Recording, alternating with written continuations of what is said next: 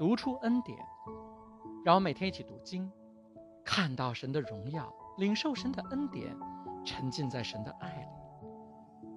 上一次我们讲到了创世纪第十七章的一到六节和十五到二十一节，神在亚伯拉罕九十九岁的时候向他显现，要跟他立约。从神在乌尔应许亚伯拉罕要成为大国那天算起，亚伯拉罕已经等了将近五十年。他这一次终于等到了，不到三个月之后，萨拉就会怀孕。在立约的同时，神还给亚伯拉罕改了名字，改变了人们怎么叫他，改变了他怎么称呼自己。上一次我们已经讲过这个话题了，但是神又给了我一些新的启示。很多弟兄姐妹都知道，我们的话语带着权柄，在两千年后，神要赐给六十多岁的撒加利亚一个儿子。撒加利亚觉得不可能，他对天使加百列说：“我和我的妻子都已经老了，怎么还能生儿子呢？”于是加百列让撒加利亚说不出话来，直到他的儿子施洗约翰出生之后，才又恢复了他说话的能力。神不让撒加利亚说出不信的话来，干扰施洗约翰的降生，可见人的话语有多么大的权柄。这是很多弟兄姐妹都听过的教导，我知道。因此，有很多人非常紧张，生怕自己一不小心说错话，说出与耶稣基督的王宫不一致的话。他们也特别紧张自己听到的话，弄得家人和朋友在他们身边说话都得小心翼翼的，生怕说错话。这样生活其实是很累的，这也不是神想要我们过的生活。所以我今天想告诉大家一个重要的属灵原则。那就是人的话语的能力，只有发自于心才有果效。经上说，你要保守你的心，胜过保守一切，因为一生的果效都是由心发出的。一生所有的果效都是由心发出的，无心的话语是没有果效的。如果一个人不小心说错话，只要他不在内心相信他刚刚说过的话，就没有关系，不用每天紧张自己说错话。或者盯着别人不能说负面的话，要活出符合耶稣基督完工的祝福。更重要的是要改变人内心的想法。神在改亚伯拉罕的名字之前，先改变的是亚伯拉罕内心的想法。在创世纪十五章中，神告诉亚伯拉罕：“我是你的盾牌，我是你超出想象的奖赏。”亚伯拉罕说：“你给我这些奖赏有什么用呢？我没有继承人。”最后，这些奖赏不都要留给大马士革的以利以谢吗？于是，神带亚伯拉罕走出帐篷，指着天上的繁星对他说：“你看到天上的星星了吗？人要能数清天上的繁星，才能数清楚你的子孙。”经上说：“亚伯兰信耶和华，耶和华就以此为他的义。”所以，神在改变亚伯拉罕的名字之前，先改变了亚伯拉罕的内心。先改变了他内心相信什么，这样他说自己名字的时候才有果效。保罗说：“但我们既有信心，正如经上记着说，我因信所以如此说话；我们也信，所以也说话。所以我们是先在心里信了，因着心里的信才说话。”保罗又说：“因为人心里相信，就可以被称为义人；口里承认，就可以得救。”称义放在得救之前，要先心里相信，口里承认的才有果效。心里不相信，嘴上说的再好听也没有用。反过来也是一样，不小心说错话，只要不是你的心意，就不会有果效。耶稣这样说：善人从他心里所存的善就发出善来，恶人从他心里所存的恶就发出恶来，因为心里所充满的，口里就说出来。我不让大家不用在意嘴上说的话，但是首先要改变的是我们心中的想法。亚伯拉罕在改名之后，遇到人就要告诉对方，以后别叫我亚伯兰了，我现在叫亚伯拉罕，叫万国之父了。他在心里也是这样相信的。他这样说了不到三个月，神迹就发生了，萨拉就怀孕了。圣经接着写道：“我要与你。”并你世世代代的后裔坚立我的约，做永远的约，是要做你和你后裔的神。我要将你现在寄居的地就是迦南全地，赐给你和你的后裔永远为业，我必做他们的神。神跟亚伯拉罕立约，这约的甲乙双方是谁呢？甲方当然是神了，乙方是亚伯拉罕和亚伯拉罕世世代代的后裔，但这后裔不是他所有的后代。圣经记载，亚伯拉罕一共有八个儿子，但这约只是跟其中一个儿子的后代立的。当亚伯拉罕说“愿以实玛利在你面前蒙恩”时，神并没有接受。神说：“不然，你妻子萨拉要给你生一个儿子，你要给他起名叫以撒。我要与他坚定所立的约，做他后裔永远的约。到明年这时节，萨拉必给你生以撒。”我要与他坚定所立的约。神和亚伯拉罕说完了，就离开他上升去了。神说的没法更清楚了。不过，也并不是所有以撒的子孙都有份，只有后来改名叫以色列的雅各才有份。神把应许之地永永远远地赐给了以色列人。亲爱的弟兄姐妹，如果你跟我过去一样，你可能也曾经不喜欢读圣经。觉得圣经是一本厚厚的、枯燥的教科书，甚至是繁琐的律法书。但是你知道吗？其实圣经本身就是一个约，是神跟我们所立的爱和恩典的约。在这约中，神告诉我们，他在属灵的真实中已经赐给我们很多的产业和权柄，我们可以向神支取。难道你不想看看这里面给了我们哪些产业、哪些权柄吗？不读圣经、不了解圣经的人，就会错过这许多的益处，反而经常自己在生活中苦苦挣扎。神的应许其实都已经写在圣经上送给你了，比如经上记着，因耶稣基督所受的鞭伤，你已经得医治；因耶稣基督所受的刑罚，你已经得平安。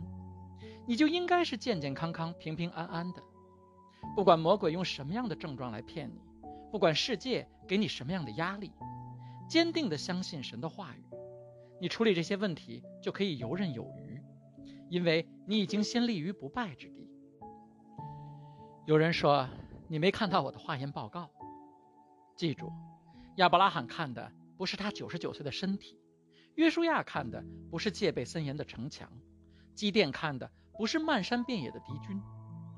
神称亚伯拉罕为万国之父，称基甸为大能的勇士，告诉约书亚。已经把耶利哥城交在了他的手中，跟告诉你，你已经健康，已经平安，都是基于一样的道理，基于一样的属灵界的真实。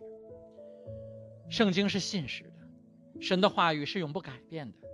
我们既通过主耶稣基督的宝血被赦，因耶稣基督的复活得以称义，我们就与圣经上的所有应许有份。当你去领受这些应许的时候，恩典就进入你的生命，进入你的家庭，进入你的职场，进入你人生的一切环节。在与挪亚立约的时候，神用彩虹做盟约的纪念。这一次，神也定了一个很特别的记号。我猜想亚伯拉罕回到家里，忍不住会问萨拉：“哎，你猜，神给我们的约规定了一个什么样的记号啊？”而萨拉一定猜不到。原来神要的记号就是割礼。经上说：“你们都要割去身上的包皮，这就是我与你们立约的记号了。你们中间世世代代所有的男子，无论是在家里生的，或是用银子从不是属你后裔的外族人买来的，生下来第八日都要受割礼。在你家里生的和你用银子买来的，都一定要受割礼。这样，我的约就刻在你们身上。”做永远的约，但不受割礼的男子，就是没有割去身上包皮的，那人必从民中剪除，因为他违背了我的约。这真的是一个很奇特的记号。神为什么用割礼作为记号呢？彩虹是用来提醒神自己的，而割礼是用来提醒以色列人的。神首先要提醒以色列人，他们的整个民族起源于一个神迹。起源于以撒的降生。九十九岁的亚伯拉罕和八十九岁的萨拉，已经完全丧失了靠肉体生育的能力。神让亚伯拉罕在九十九岁的时候行割礼，表达了他和萨拉在生育这件事上对神的顺服。他们只有靠神的恩典，才能生下那被神拣选的孩子。割礼，割掉了肉体的冠冕，在亚伯拉罕身上刻下记号，让他和萨拉永远记住，这孩子不是来自于他们的肉体，而是出自神的恩典。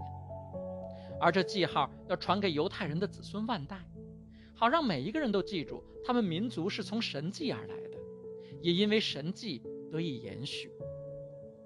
行割礼对犹太人来说不是简单的一个手术，而是一个庆典，庆祝着孩子进入以色列，进入犹太民族。在这庆典上，父亲要做祝福祷告，母亲会做谢恩祷告，感谢神在他们家中行这个神迹。虽然这记号刻在男人身上，但是这记号是同时提醒男人和女人的，夫妇两人。都会因为看到这记号想到神对他们的祝福。这里没有对女性的歧视，而是因为一对夫妇一个记号就足够了。既然割礼是神与亚伯拉罕的约的记号，那么我们作为亚伯拉罕的属灵后裔，要不要行割礼呢？这是一个在第一代基督徒中间激烈争论过的问题。使徒行传中记载，使徒和长老聚在一起商议这件事。经过了很多的辩论，彼得站起来对他们说：“弟兄们，你们知道，前些时候神在你们中间拣选了我，使外族人从我的口中听见福音的道，而且信了。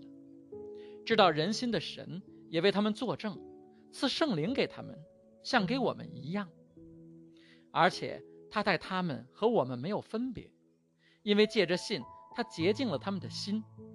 现在。”你们为什么试探神，把我们祖先和我们不能负的恶放在门徒的颈上呢？我们相信，我们得救是借着主耶稣的恩，和他们也是一样。彼得说：“人获得救赎是借着主耶稣的恩，是借着主耶稣在十字架上的完工。不但对没有受割礼的外邦人是如此，彼得说，即使是对我们这些受了割礼的犹太人也是一样的。”而一个人是不是已经重生得救，有一个更清楚明白的标志，就是他有没有被神赐下圣灵。所以彼得说：“知道人心的神也为他们作证，赐圣灵给他们，像给我们一样。”保罗在罗马书中说：“这样看来，那有福的人是指受割礼的呢，还是也指没有受割礼的呢？因为我们说亚伯拉罕的信算为他的义。”那么是怎样算的呢？是在他受割礼以后呢，还是在他受割礼以前呢？不是在他受割礼以后，而是在他受了割礼之前。他领受了割礼为记号，做他受割礼之前因信称义的印证，使他做所有没有受割礼而信之人的父，使他们也被算为义；又做受割礼之人的父，就是做那些不仅受割礼。而且照着我们祖宗亚伯拉罕未受割礼时就信的那教宗而行之人的福。使徒和早期教会的长老们所争论的问题，本质是人如何能够得到拯救，成为义人的问题。到底是靠耶稣基督在十字架上洗净人的罪，还是靠行割礼守律法不犯罪？到底是靠神的恩典，还是靠人的行为？本质。是耶稣在十字架上的完工是不是足够？是不是完全？还是需要我们在行割礼、守律法来补充？我们得救是因为神出于他的恩典，通过耶稣基督给了我们公义的身份。这公义的身份只有一个来源。使徒行传四章说：“除了他以外，别无拯救，因为在天下人间没有赐下别的名，我们可以靠着得救。”行割礼的。没行割礼的，得到拯救都只能通过耶稣基督。有人问：那么所有在耶稣出生之前的人呢？难道那时候没有异人，没有能得救的吗？我们可以看一下亚当和夏娃是怎么得救的。在他们刚刚堕落的时候，神告诉亚当和夏娃，女人的种子会打破撒旦的头，这就是对耶稣基督救赎的预言。亚当和夏娃。信了神的预言，所以他们也是因信成义。圣经告诉我们，亚当因为信了这预言，给女人改名做夏娃。夏娃是生命的源头的意思，因为是女人的种子给世人带来了生命。格林多前书说，在亚当里众人都死了，照样在基督里众人也都要重新得到生命。之后，神用羔羊作为牺牲，为亚当和夏娃赎罪。这羔羊的血是耶稣宝血临时的替代。希伯来书十一章通过举例告诉我们，所有在旧约里被救赎的艺人都完全相信神，当然也相信神向亚当和夏娃所揭示的福音。比如神立亚伯拉罕做万国之父，告诉他万国的君王必由他而出。这万国的君王是个单数，其实指的就是主耶稣。又比如摩西，希伯来书十一章说，在摩西看来，为着基督受的凌辱，比埃及的财宝更珍贵，因为他注视将来的赏赐。在耶稣之前，信神的人都用牺牲的血来洗净自己的罪，这就如同是在刷信用卡一样，直到耶稣在十字架上用自己的血还清了之前所刷的所有金额。亲爱的弟兄姐妹。耶稣在十字架上的完工是完全的，耶稣的宝血是足够的，我们只需要定睛耶稣，我们得救也只在于我们相信耶稣是我们的救主。不要再为自己的救赎担心，也不要用割礼律法来控告自己，因为救我们的是主耶稣，天下人间再也别无其他拯救。亲爱的弟兄姐妹，我要为你祷告，你是神拣选的孩子，你已经因着信心。得到了拯救，因着耶稣的宝血，你是神的公义，你必因公义得坚立，神必把对异人的祝福全部加给你，这是他的信实，这是他的应许。你在这世上必彰显天国的荣耀，神的大能必加在你身上，让你能够平安喜乐，兴盛富足。祷告，奉我主耶稣基督得胜的名，阿门。